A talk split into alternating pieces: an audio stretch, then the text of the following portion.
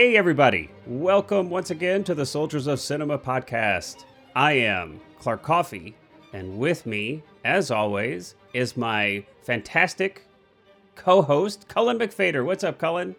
Not much. I'm happy to be back. It's been, you know, a while. I, I don't think it'll show quite how much time it has been because, of course, we've been releasing periodically Right. in the summer. But Yep, this you've been gone for a while. In in almost, I think, over four months.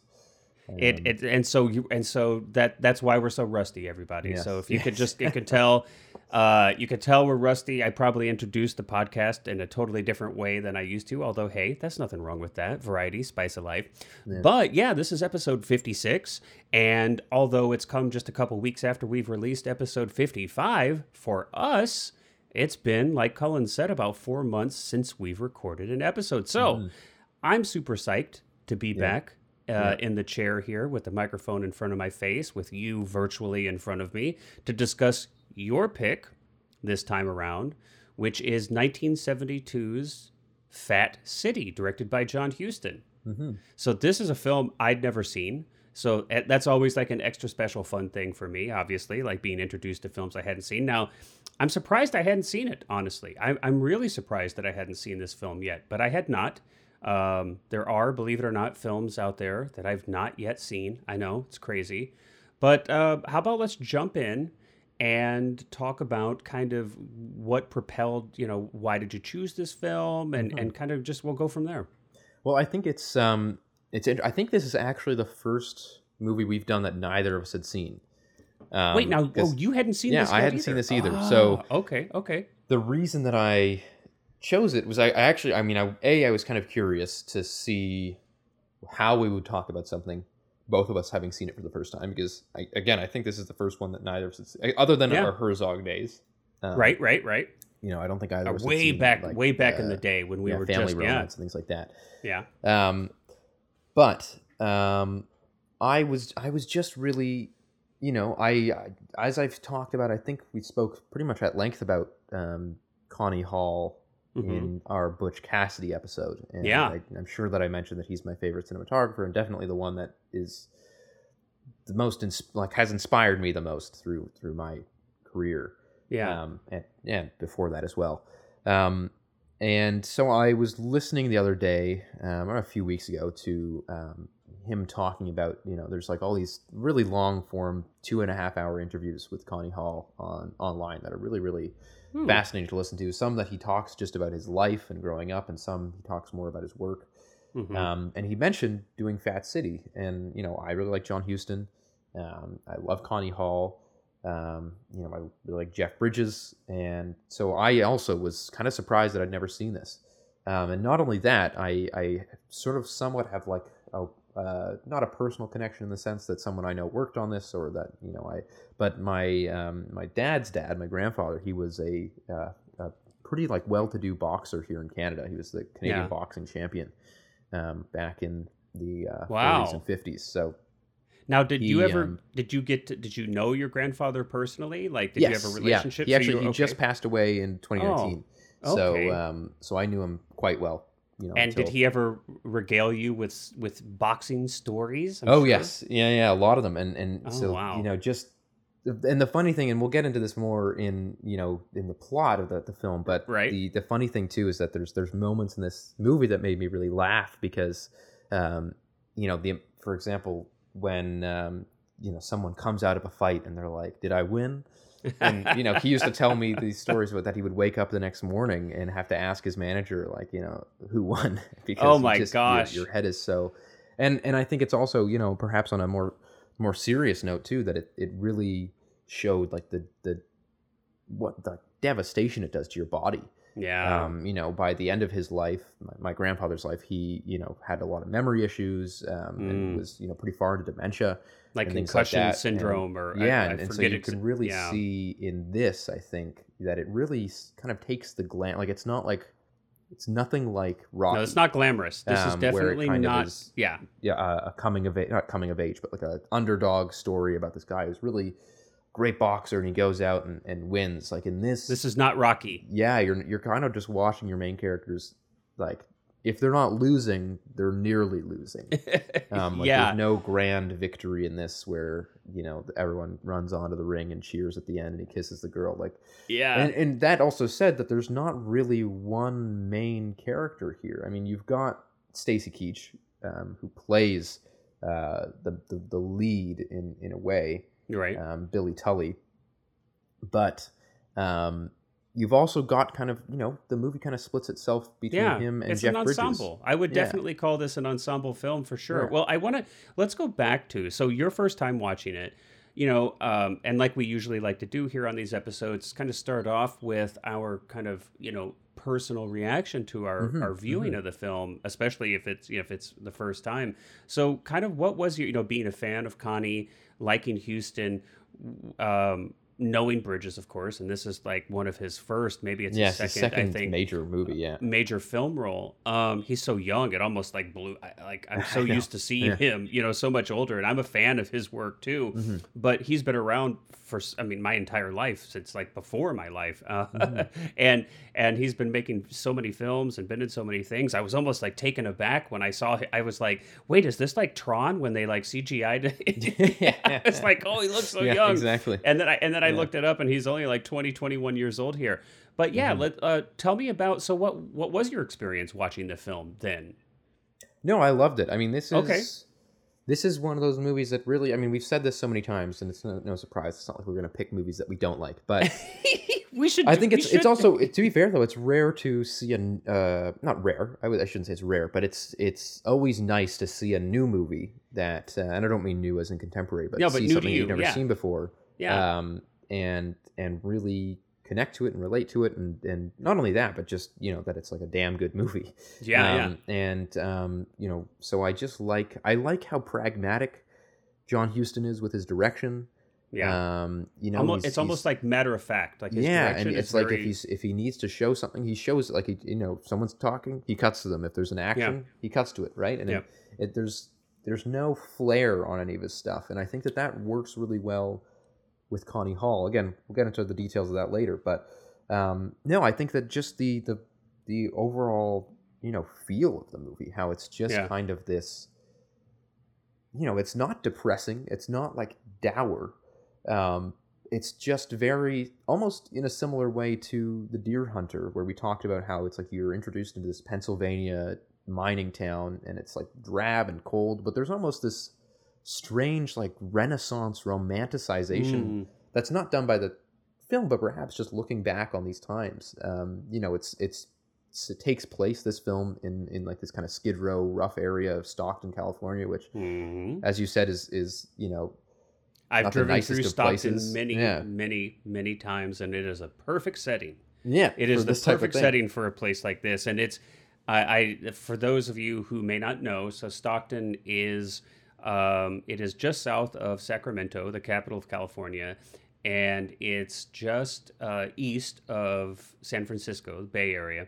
Um, it's inland, and it's basically kind of an agricultural center, and you see Mhm. that in this film, of course, where they're uh, basically like picking onion, like bagging onions off of yeah, he's got a like field. a farm job. And yeah. you see that. Now, I literally, I mean, you drive on the five and you go through that area, like you'll see giant trucks filled with onions and like little skins, like, you know, flying off, you know, because they're in these like open top trucks, you know. Mhm. So it's a huge, now, um, it's even, pro- I mean, I don't know, but it, it might be even more destitute now there in some ways because the drought here that's been happening for so long Mm, has really, really, um, devastated the agricultural uh, industry in inland in the valley area there.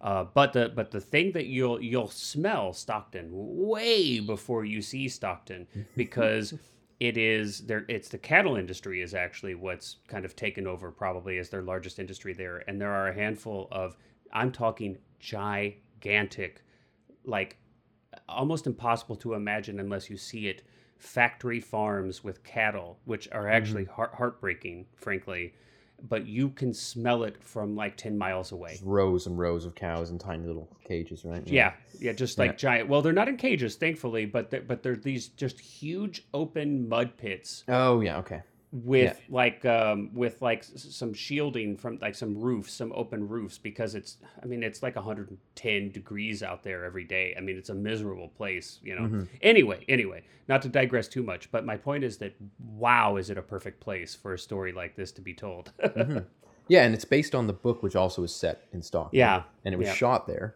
yes Um, so yeah it's not faking it at all. yeah But, but you know, like that's that's exactly what I mean. Where it's not, um,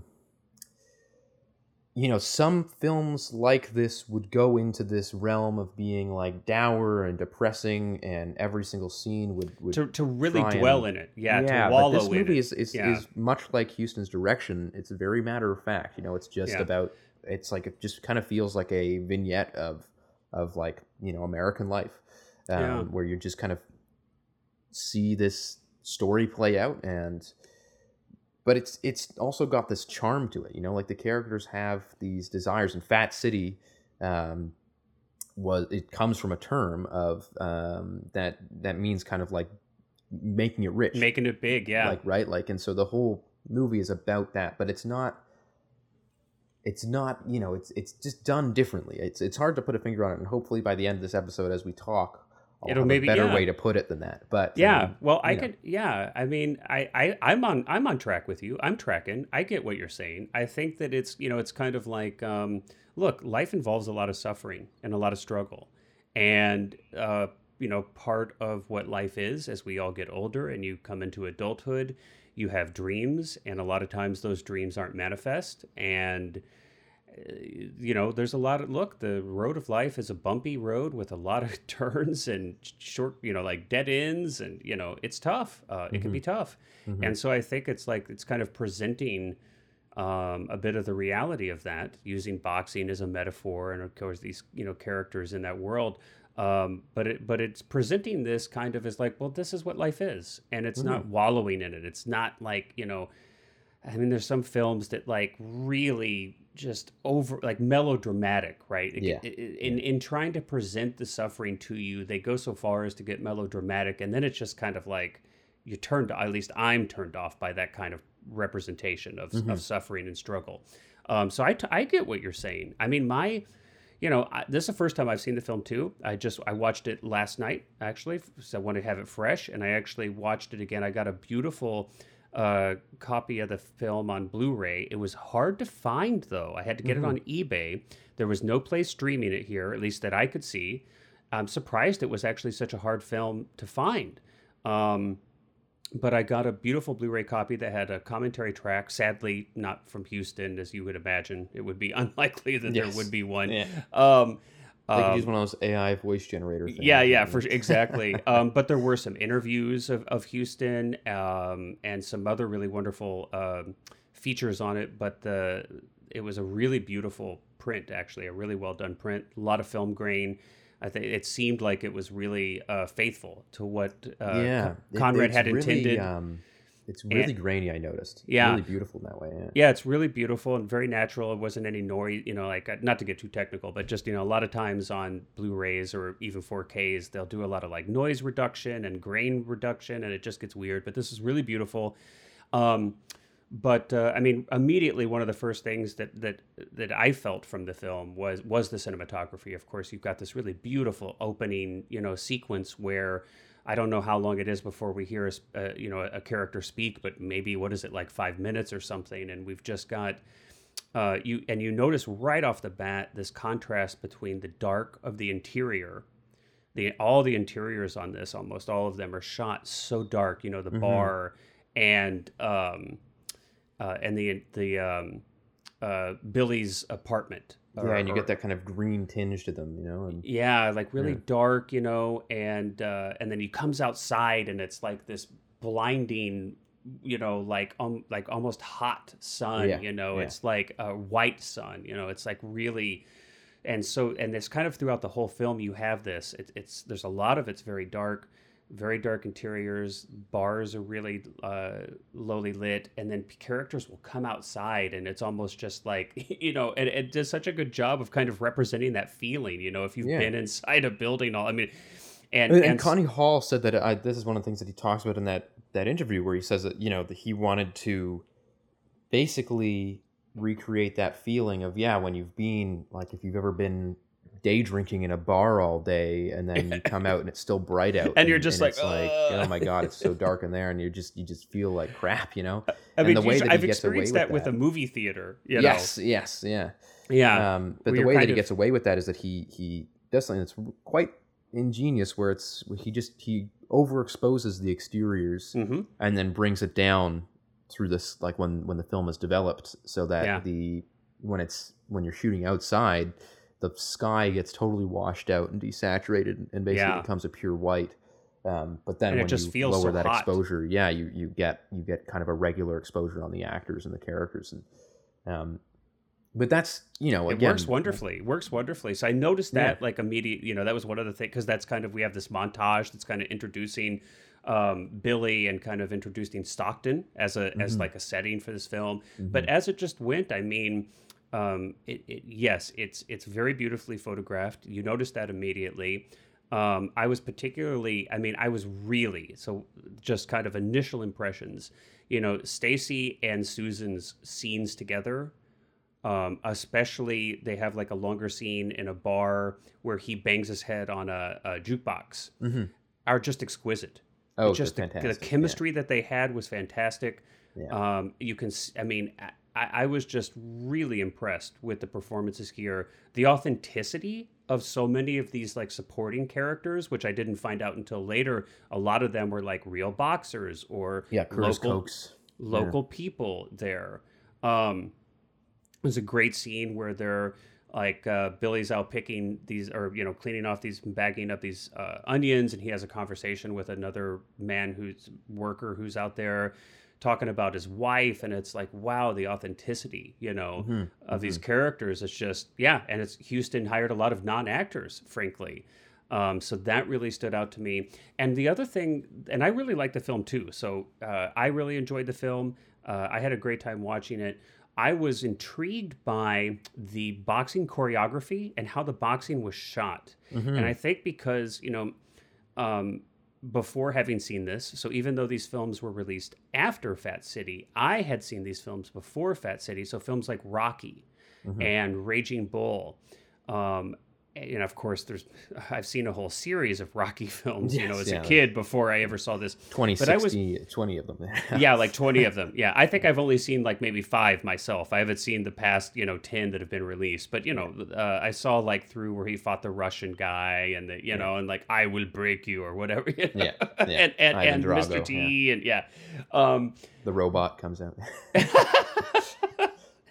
but I um but I was particularly like surprised me. I don't know surprised but it but the boxing choreography how that was shot I I I was I was almost taken aback a bit at first by how different it felt yeah than how other boxing films approach that at least how how I've ugly seen. it almost is yeah like and- that it's and- not you know every time you see a boxing movie it's always very dance like which well can be true for real and fights and and it's but, not yeah. you know and it's like I and it's been a while since I've seen Rocky and it's been a while since I've seen Raging Bull but I you know it's almost like so obviously these are kind of these are not pro level boxers. They're like amateur rated boxers. They're like lightweight. They're not heavyweight. They're in Stockton. They're in these tiny little places.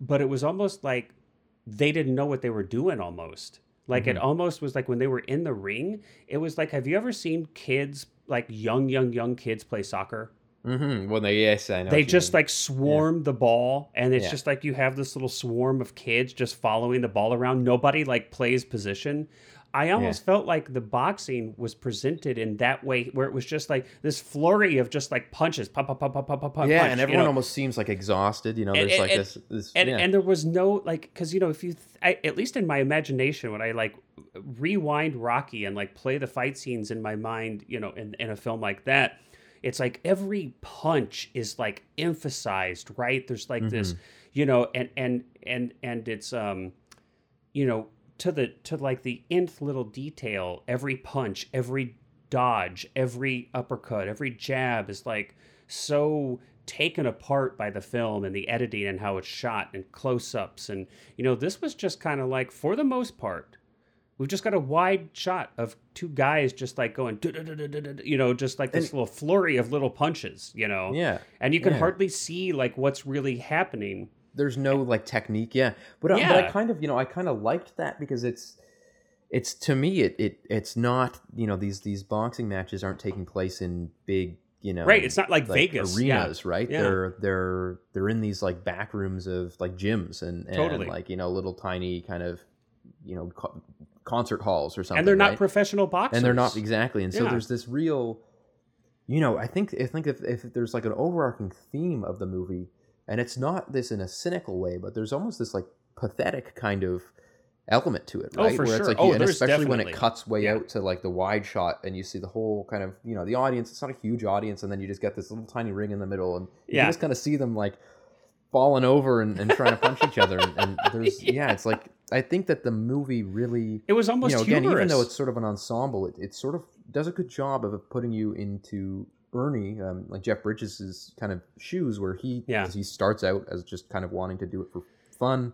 Yeah, he doesn't even- at being a professional, and then it's Yeah. it's um, Billy Tully who convinces him, you know, go on. Like I'll I'll introduce you to my manager, my old manager, ex manager, but um, and then and then by the end of the film, you know, spoilers, but we don't usually go through these things contra- or uh, chronologically. So, yeah. um, but you know, by the end of the film, Jeff Bridges is kind of left that, and and he's he's good for himself. He doesn't He's drink. wor- He's, like he's got a kid, and he's Well, he's a working man. He's yeah, got a and- family. and By the end of the film. you can kind of see how he he kind of is introduced in this life really briefly. Kind of thinks it's a little bit pathetic, and then moves on. And, and Well, it's you know, interesting. fascinating. it is fascinating and that you know um and it almost makes you wonder um you know if if billy kind of uses him and Mhm. and, and maybe in a sub not not not consciously not not maliciously but almost uses him right he he probably sees a younger him in the gym Mm-hmm. Yeah. right and and he's probably mostly talking to himself when he's like hey you you know you've got potential but but there's a, a, another part where they where they're talking and he's like you know i you're soft i see that you're soft inside right Yeah, yeah, and and i almost wonder you know in a s- i- i- in a way is this is is is is uh, ernie really kind of like a mirror to billy in a way or Mm-hmm. kind he's kind of yeah, yeah or you know and so it's almost like it's it's really it's really billy who wants to get back in the ring and prove himself and Yeah. maybe and because because we find out later you know he hasn't been around to the real gym to his manager in a long time and the excuse is kind of like well he owed him money but come Yeah, on that's like, not really falling why he yeah. you know i think i think it's because he kind of you know maybe he recognized that he was soft inside himself or he was afraid that he was soft inside himself Mhm. and that he you know didn't want to show his face but um but yeah so the the performances i thought were just uh, outstanding now i had never seen i don't think in any other performance uh susan tyrrell No, I don't. I I let me. I'm had you ever because i don't think so at least nothing that was significant that kind of registered her to me but i was i was really impressed with her performance on the film and almost kind of in a little bit of a way she really reminded me of faye dunaway in barfly mm-hmm. which is also a really good and and actually I think I'm going to choose that for our next film because I feel like there's a lot of connective tissue. There's a lot of like there's there's there, right? there's some through lines here. I feel like it'll be fun to kind of compare and contrast. Um, of course, that film is not about boxing, but it does have an an element of of that And symbolically. Susan Tyrrell is referred to as a barfly in this movie. there so. you go. There But you um, go. yeah, I think she she primarily did I think stage work. I think before this, Um, and, then, just and then did some work with Andy yeah. Warhol. It looks like, and so yeah, she did some smaller things, and I think even towards the end of her, you know, uh, li- or career in life, exploitation films and things. I think she had kind of a, a, a challenging life and health issues and some stuff. Mhm. But what it's, here's what blows my mind. I, this just blows my mind. I, I do you know that she was like I think something like 26 when she made this film, yes, and yeah, and Stacy was like 29. yeah. I, I know. it, it, I, I, and he even says it in the film too, you know. But when he said when when Billy, you know, when Stacy as the character Billy says like, because his character is like almost turning thirty, I almost lost it. I was Mhm. like, how in the world could you be only That's- like? That's, that's I thought he was like fifty. I'm almost I'm almost that age, right? Like- I I thought he was. I thought he was seriously like at least his face. yeah. I mean, he, talk about what a perfect casting then for. I Oh mean, because God, his yeah. face just says hard life. You know, I mean, wow. Yeah.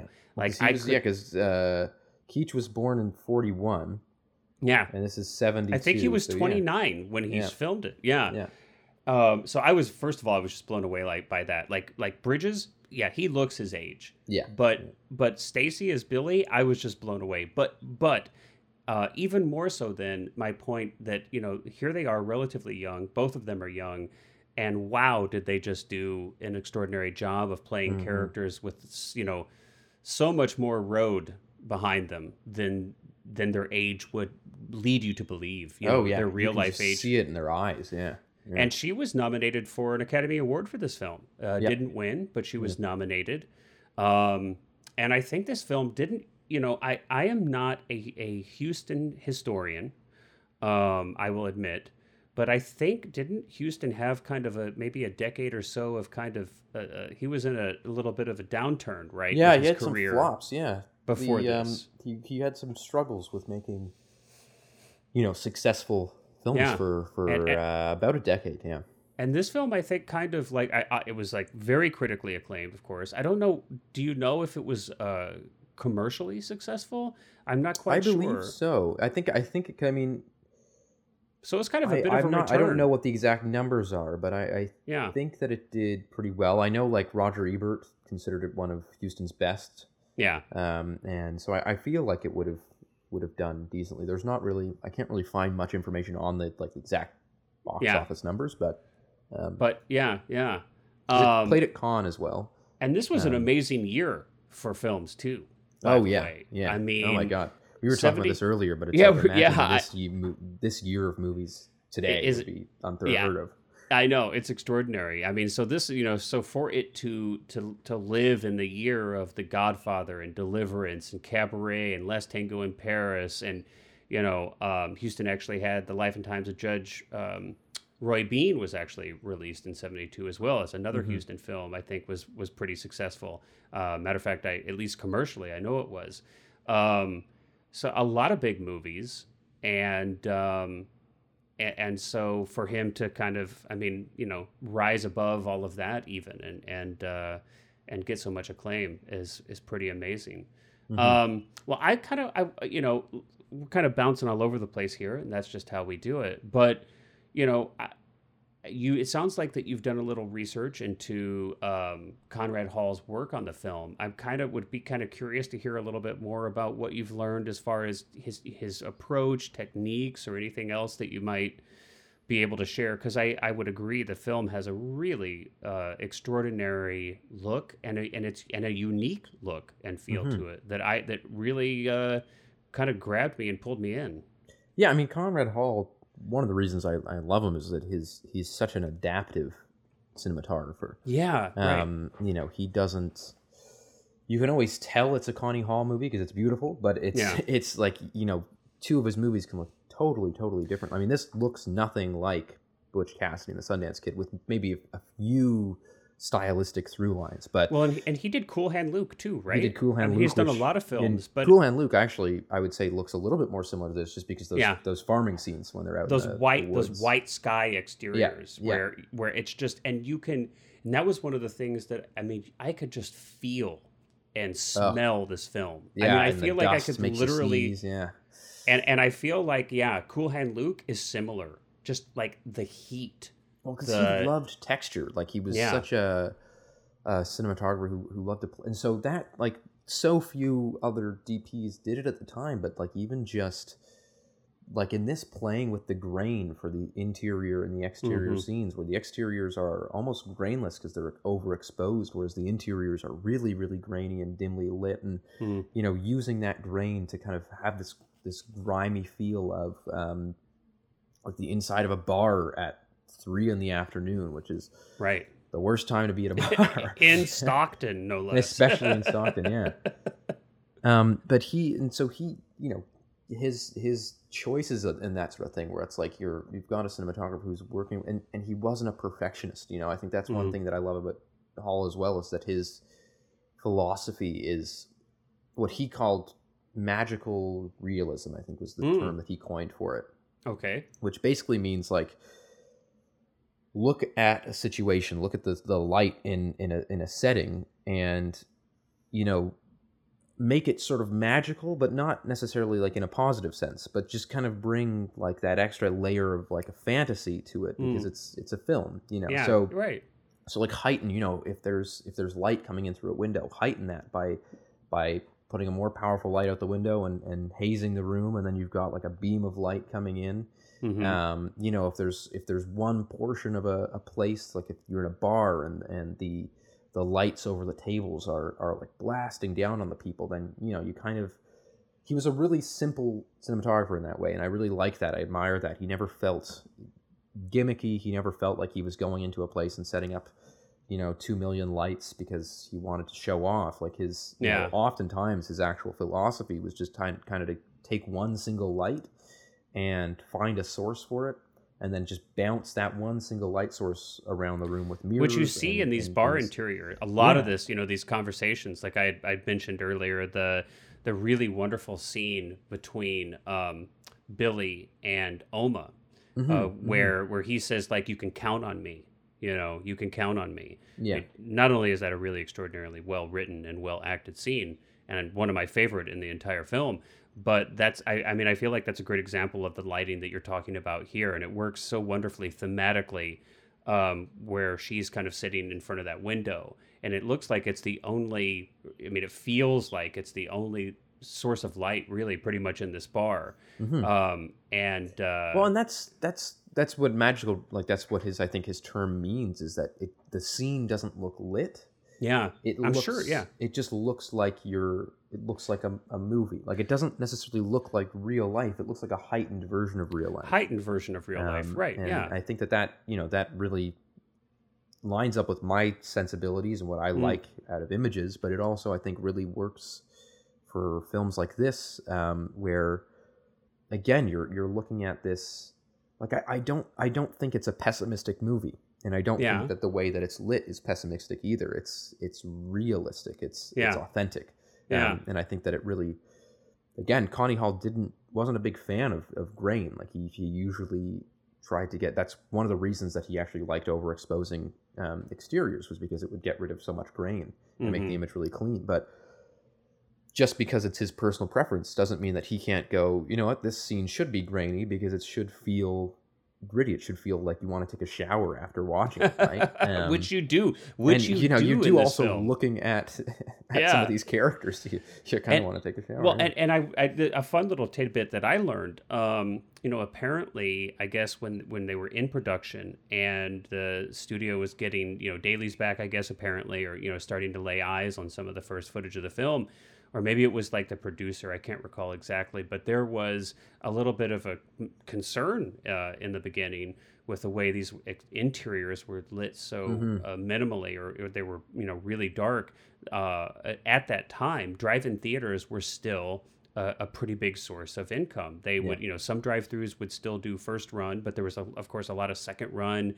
Uh, and so there was actually a pretty decent amount of money uh, there to get you know to do this the drive-through circuit, and they were really concerned that these the, that all of those interiors were so darkly lit um, or you, you wouldn't know, be able to see them. You wouldn't be able to see. You're right, because it's you yeah. know it's a whole different situation. You're like, boy, how far back are you know? It's the projectors and, yeah, having to. You're always going to have some ambient light. Um, you're going to have ambient yeah. light, and you know all the reasons why you know the the picture quality on a on a drive-in theater is nowhere near what it would be in an actual you know real interior you know mm-hmm. inside. Yeah, who theater. cares? It's just a bunch of teenagers. Yeah, it's just a bunch of teenagers anyway. like well, you know, they're just making out in the car anyway. Who yeah. cares? But they were like really concerned about it, and it was almost yeah. kind of came to you know, and, and Huston had to really fight for that apparently. Um, well, I mean, what's what's funny about that too is that Mirrors, another you know film from this year, The Godfather, where Gordon Willis had to ah. like yeah. fight tooth and nail to to you know he intentionally underexposed so yep. that the, the, producers couldn't bring it up in like so there was nothing in the shadows yeah. for them to pull out of it Yeah. Um, and so you know, and I think that that's Well- that to me is really important. Is is um, you know being able to make those choices, and I think that that shows why these like Gordon Willis and Connie Hall were such lauded and, and Yeah. memorable and, and famous and inspired cinematographers is because they they made these creative decisions so that they're you know when they made as Connie Hall puts it when he painted with light that nobody else could come in and and change that. And it's and it and I think it shows. I think it shows in how good these movies look You know, and it's interesting that you you mentioned Godfather, and I'd actually just recently been watching uh, those films, uh, the trilogy, um, in the new 4K release, and so I just recently watched the first Godfather film, and you're right. That's they the interiors are often quite dark in both, but they are so different. They are Yes, so yes. different looking, Yeah. and the Godfather is such a warm film. Those interiors are so warm. I mean, you Warm know, and looks much more and much cleaner lit much like looks cleaner loo- looks much more more intentionally posed Formally- not in a bad formally way but um Yeah. but not yeah they're they're so different yeah yeah so different and so even though yes they kind of have this similar you know dark interior they couldn't be more different i Mhm. mean i get a i i have a totally different reaction and kind of feeling to the way that uh, fat city is shot um, than Yeah. godfather Yeah. which is it just goes to show i mean even uh, it, it's just extraordinary the um, impact that you know seemingly even small decisions can have on, Mhm. on through the course of a whole film on how it hits you on how it resonates with you how it combines with the story performances script um, which is just part of what I love about this but uh, but that's, I um, mean that's honestly to to to again not to get super hyper technical but um Yeah. one of the benefits i think about um you know shooting on on film in general as well is that it's it's a lot easier for a cinematographer to physically sort of bake in that look mhm. to the celluloid and Right. to to have their decision kind of you know physically imprinted on the film whereas Right. you know with with digital cameras there's just so much latitude um, and there is a lot of latitude with film in a lot of ways but in terms of color and in terms of like the way that you're lighting you know you can alter a lot more with digital cameras and i think that that's Yeah. why so many movies these days look very similar because there's kind of a like homogenized like okay this is how you light an interior and this is how you color grade an interior and this is how And you one- yeah you know, and once it out it's out of the dp's hands i mean Yeah, you know, exactly, yeah. whoever's whoever's managing the post and approving all of that you know they could you're right i think there is more latitude and it's certainly cheaper Mhm. I mean, it, it is certainly cheaper to manipulate those things. It's funny, you know. It's just to digress a tad. I mean, it, you're talking about kind of, uh, you know, DPs quote unquote protecting their choices by shooting in a way that makes it very difficult, if not impossible, to change those choices once the film's been shot and it's kind of out of the DP's hands. Mhm. I, it's it's funny, you know. Actors will often do this too. Yes, Um, yeah. and Yeah. you'll see like where you know the the director, you know, the actor's kind of doing the scene the way they think it should be done and the way they want to do it, and the director's like, okay, but uh, you know, try this other way. And so the instead of just flat out saying no, they don't want to try this other way because of course once an actor's done, I mean, they have no say generally speaking for most actors. Um, unless you're, you know, a huge star and you're Yeah, and also you're producing, producing the film and yeah, everything yeah. But you know once you've done once you've perfor- done your performances it's that's it. It's out of your hands. So you have no say on what take might be chosen. Mm-hmm. um, but they'll like just completely sabotage and sandbag you know the takes where they're doing it the way that they don't want to do it but but they also don't want to be seen as somebody who's saying just flat out no so they'll just like sandbag those scenes so they're like okay i know they can't use that they're not going to pick that take yeah so i almost yeah kind of you can chop up a, a performance so much in the edit and yeah but yeah. the, the the i think that's funny yeah, that they'll just flop the Yeah, yeah, yeah. You just sandbag it. You're like, no, I don't want to. I, I, and I think I've even done that before, where I'm like, no, I, but not often. I mean, I'm literally thinking like maybe once or twice I've done that before. Oh my goodness. but Uh, but no it's i think it's it's and, and it goes to show on a wider level of this film that you you know you have there's there's a there's a look there's a choice behind how this film looks um, Yeah. and it's not you know it's it's Well, there's a Again, lot of which is- choices. I mean, you look at yeah, everything. Yeah. I mean, you know, just to kind of, you know, obviously the cinematography, which you're focusing on, has a big a big thing to do with that. But it's like you know the script is written in in that kind of matter of fact way too. There's like this really beautiful poetry in the language that these mm-hmm. characters speak. Written by um, the same the author of the book as well. Right, right, and um, which was Leonard Gardner, and I don't think had did he does he have any other books? This may be his only novel. So. I, yeah. I, I I think. Um, but um, and I'm sure Huston, you know, had a little bit to do with the screenplay too. Although he's not, I don't think he has any credits in that regard. Leonard is the sole screenplay credit. Um, but there are some significant deviations from the book. I think the ending mm-hmm. is a pretty big deviation, and so Huston may have. It, it does feel like it's kind of a, a very Huston esque ending to me. Yeah. Um, yeah. And the book does. I've not read the book, but uh, I have read though that it's quite different.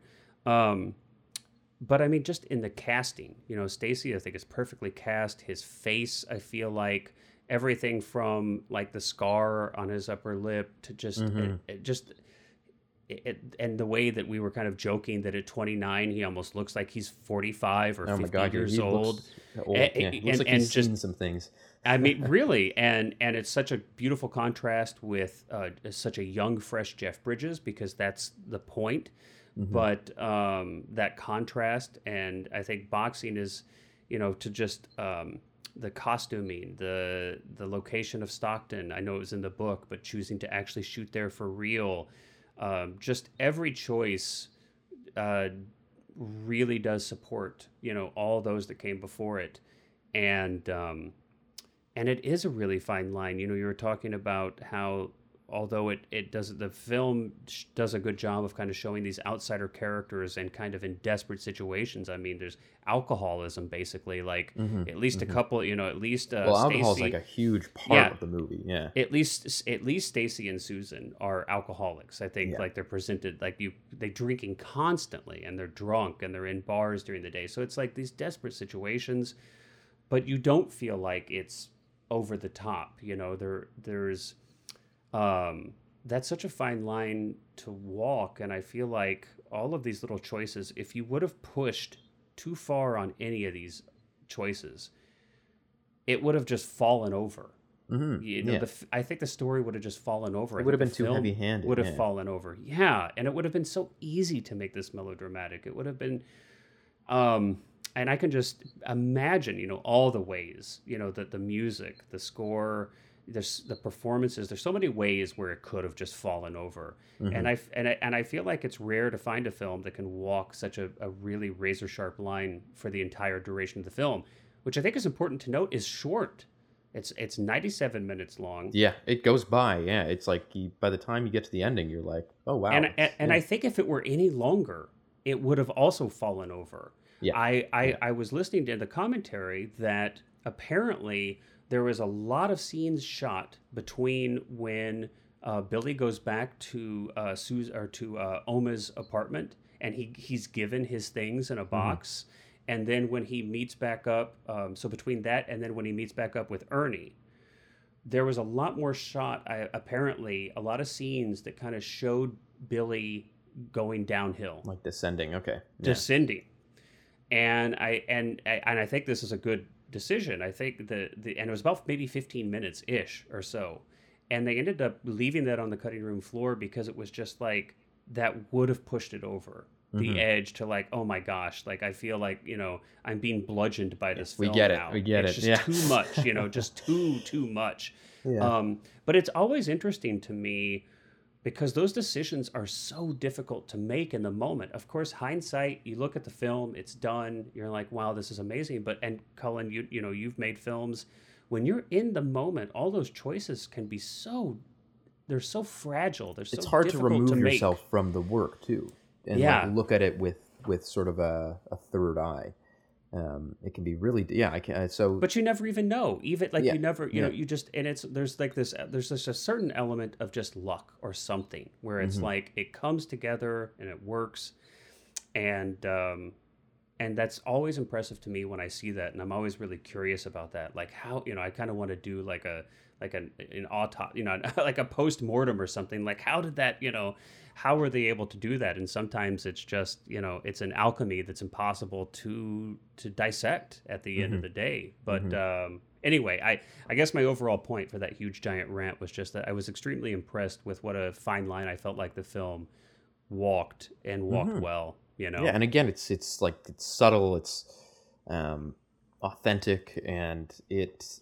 I think again, it's not like we, we talked about this beginning, but it's not dour and it doesn't it doesn't yeah. feel. I think had had they played up those elements, like you said, it would it would have just felt so over the top and and so like just just you know you're just being yeah well, I just I imagine not to like beat a dead horse here, but just kind of in a funny way, you know. And I don't know if we can think of any any examples off the top of our head, but you know, you're talking about how we never cover films we don't like but that mm-hmm. doesn't mean that we can't use them as contrast to films we do. yeah. but yeah. I'm trying to think in my mind. I mean, I know generically I can just remember snippets of films where it's like because there's so many of these like addiction films or out mm-hmm. you know mm-hmm. films that are representing like alcoholics or alcohol abuse or drug use or abuse and they're almost comical in the way that they represent you know these characters because you can tell that the the director or the people making the film are really trying to make this seem quote unquote yeah, bad. Yeah. You know, it's mm, it's bad, okay, and it's like, do you know what I mean? Yeah, and it's just like so time. ridiculous. Yeah. no, I and I actually, I mean, to I have a the a specific example of a yeah. movie that was actually quite popular. Um, okay, a yeah. few years ago, but um, Heredit, uh, no, um, no, Hereditary was Midsommar, a good horror film. Midsommar. Oh, which was okay. Ari Aster's movie after Hereditary, which well, I, because I actually Midsommar. liked Hereditary, and then yeah. saw Midsommar, and I just remember sitting through that and being like, I get it. You know, life sucks. like like now, people are miserable. Now, what was that? Help help help draw me in on where you see because I'm trying to. That was the movie where weren't they like they go on to vacation Sweden in Sweden and, or something? Yeah, they go to like the and they the take festival. shrooms. And, yeah, and it's like there's like the ayahuasca thing or whatever. Or ayahuasca, yeah. But yeah, she's like you know the movie opens with her family, her whole family dying, and then her boyfriend is you know doesn't care about her, and then they go to this thing, and then all her boyfriend's friends kind of don't want to be there, and then it's like every single super element is is like you know made to depress you and be yeah. like, oh, this yeah. is so sad, and I just by the end of the movie, I was like, I'm just exhausted. I'm tired of this. I don't yeah. know. and, and it was and, very and, long and so yeah and and that i think that's exactly why they they left that 15 minutes out of fat city which was a good yeah. call but i think that you know it's a kind of another little angle to look at it is that you know maybe i don't want to put words in your mouth but you felt manipulated you could mm-hmm. see the strings the, you you know the director yeah, just, it's just it, it wears it wears this on its sleeve. And it's yeah, kind of, yeah. And yeah. I think that that's the thing about this is not that, not that the movie in any way to me started to drag Fat City. Yeah, um, however, it's really nice to watch a movie and to go, man, that ended at the perfect time.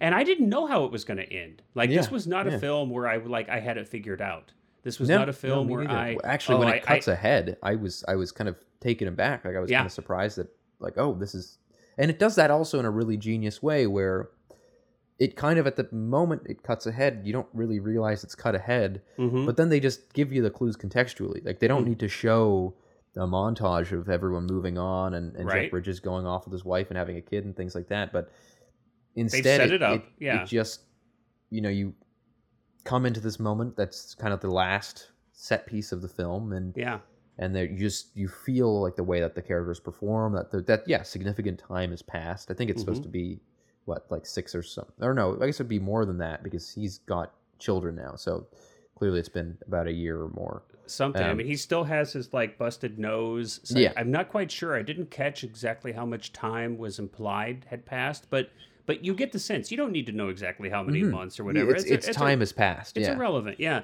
I, you know, but you, you remind something too, just to go back a little bit to kind of directing choices and, and cinematography choices in that scene in the diner, and they're talking. You know, they're kind of looking at this cook, like you know mm-hmm. and like god yeah. can you imagine like what that life is like waking like? up every morning like waking him. up every yeah. morning and and then we have billy kind of turn around and he looks at all of the people there and there's this really interesting it's it's like looks like a freeze frame yeah it goes like tableau for a moment you it can tell the actors have frozen like yep, that they've but they- there's like th- yeah. smoke rising. Right. There's like a Yeah, and cars continue going by outside. yeah. So it's like a fake freeze Mhm. and kind of a pan.